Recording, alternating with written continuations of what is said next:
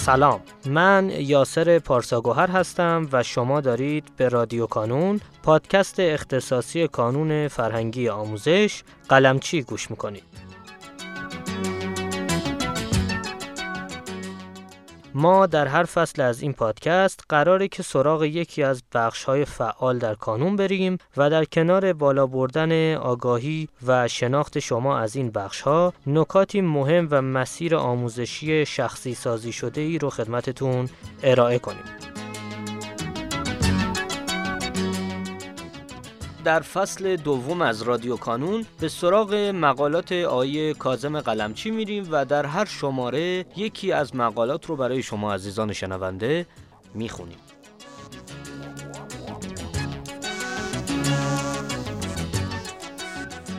این شماره 19 هم از فصل دوم هست که قرار در این قسمت مقاله با عنوان کنکوری ها این گونه جمعبندی می کنند رو با صدای آقای مهدی میرزاده بشنویم. به نام خدا من مهدی میرزاده هستم. امروز یکی دیگر از مقالات آقای کازم قلمچی رو برای شما می‌خونیم. امسال کانونی ها اینگونه جنبندی می‌کنن. در دو مرحله با روش بازیابی با منابع کانونی. ابتدا این سه ویژگی دوران جنبندی کانونی ها را توضیح میده. ویژگی اول دو مرحله جنبندی پنج هفته به اضافه سه هفته ویژگی دوم روش بازیابی. ویژگی سوم منابع کانونی. ویژگی اول دو مرحله جنبندی. پنج هفته به اضافه سه هفته مرحله اول. مرحله اول جنبندی همزمان با امتحانات نهایی است و شامل پنج هفته است. در مرحله اول برنامه دانش آموزان و فارغ التحصیلان متفاوت است. دانش آموزان به صورت درس به درس جنبندی می کنند هم تشریحی و هم تستی فارغ التحصیلان به صورت مجموعی جنبندی می کنند دو گروه از فارغ التحصیلان می توانند از برنامه دانش آموزان استفاده کنند. گروه اول فارغ التحصیلانی هستند که ترمیم معدل دارند و گروه دوم فارغ التحصیلانی هستند که می‌خواهند ابتدا درس به درس جنبندی کنند و سپس جنبندی مجموعی و تمام دروس را انجام دهند. مرحله اول جمعبندی از شنبه 23 اردیبهشت شروع می شود و تا جمعه 26 خرداد ادامه دارد. مرحله دوم جمعبندی پس از پایان امتحانات نهایی شروع می شود و طی سه هفته اجرا می شود. در مرحله دوم برنامه جمعبندی برای دانش آموزان و فارغ و تحصیلان مشترک است. ویژگی دوم روش بازیابی. دانش آموزان کانونی با روش بازیابی آشنا هستند. این روش سبب افزایش راندمان یادگیری می شود و به ویژه در دوران جنبندی و قبل از امتحانات اهمیت بیشتری دارد. وقتی زمان کم است و شما می خواهید حجم زیادی از مطالب را جنبندی و رفع اشکال کنید، روش بازیابی موثرترین روش است. روش بازیابی به صورت خلاصه یعنی اینکه شما در هر نوبت مطالعه ابتدا امتحان می دهید و سپس تشخیص می دهید کدام قسمت ها را مطالعه یا رفع اشکال کنید. در مرحله اول جنبندی که پنج هفته است دانش آموزان کانونی در هر روز می توانند دو آزمون به سلیقه و تشخیص خودشان انتخاب کنند. یکی را در صبح و دیگری را بعد از ظهر امتحان دهند. ممکن است یک دانش آموز کانونی با مشورت با پشتیبان و تشخیص خود بخواهد در هر روز فقط یک آزمون را از برنامه انتخاب کند یا هر دو آزمون صبح و بعد از ظهر را تمرین کند. یا هر دو روز یک بار فقط یک آزمون را تمرین کنند. برنامه جنبندی کامل است و دانش آموزان کانونی برنامه را برای خودشان شخصی سازی می‌کنند. دانش آموزان غیر کانونی هم می توانند همین برنامه را برای خودشان شخصی سازی کنند. به ویژه اینکه در ایام امتحانات چهار آزمون هدیه برای همه دانش آموزان هم کانونی و هم غیر کانونی در نظر گرفته ایم. که غیر کانونی ها می توانند در این چهار آزمون به صورت رایگان شرکت کنند. ویژگی سوم منابع کانونی ویژگی سوم برنامه جنبندی انتخاب منابع کانونی است.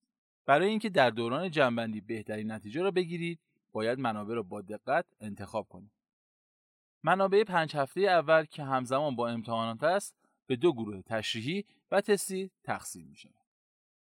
دو آزمون تشریحی کانون قبل از شروع دوران جنبندی در روزهای 15 اردیبهشت و 21 اردیبهشت دو آزمون تشریحی برگزار می شود. سوال ها توسط دو دبیر به صورت مجزا تصحیح می شود. و در صورت مغایرت دبیر سوم کنترل می‌کنند و نظر نهایی را اعلام می‌کنند.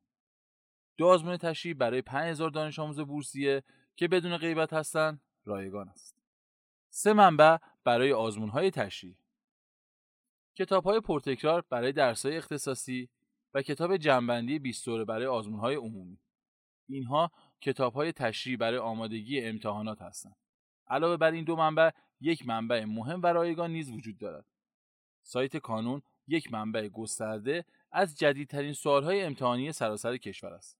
همکنون سوالهای امتحانهای شبه نهایی در قسمت تازه های سایت برای شما قابل دسترس است و در امتحانات مدرسه برای همه پایه ها سوال امتحانی همه استان ها پس از اجرا بارگذاری می شود. بسیاری از این سوال ها پاسخ تشریحی نیز دارند. منابع تستی برای دوران جنبندی دانش آموزان در پنج هفته اول جنبندی تستی را به صورت درس به درس انجام می دهند. برای دانش آموزان کانونی دو منبع تستی جنبندی را در نظر گرفته اید.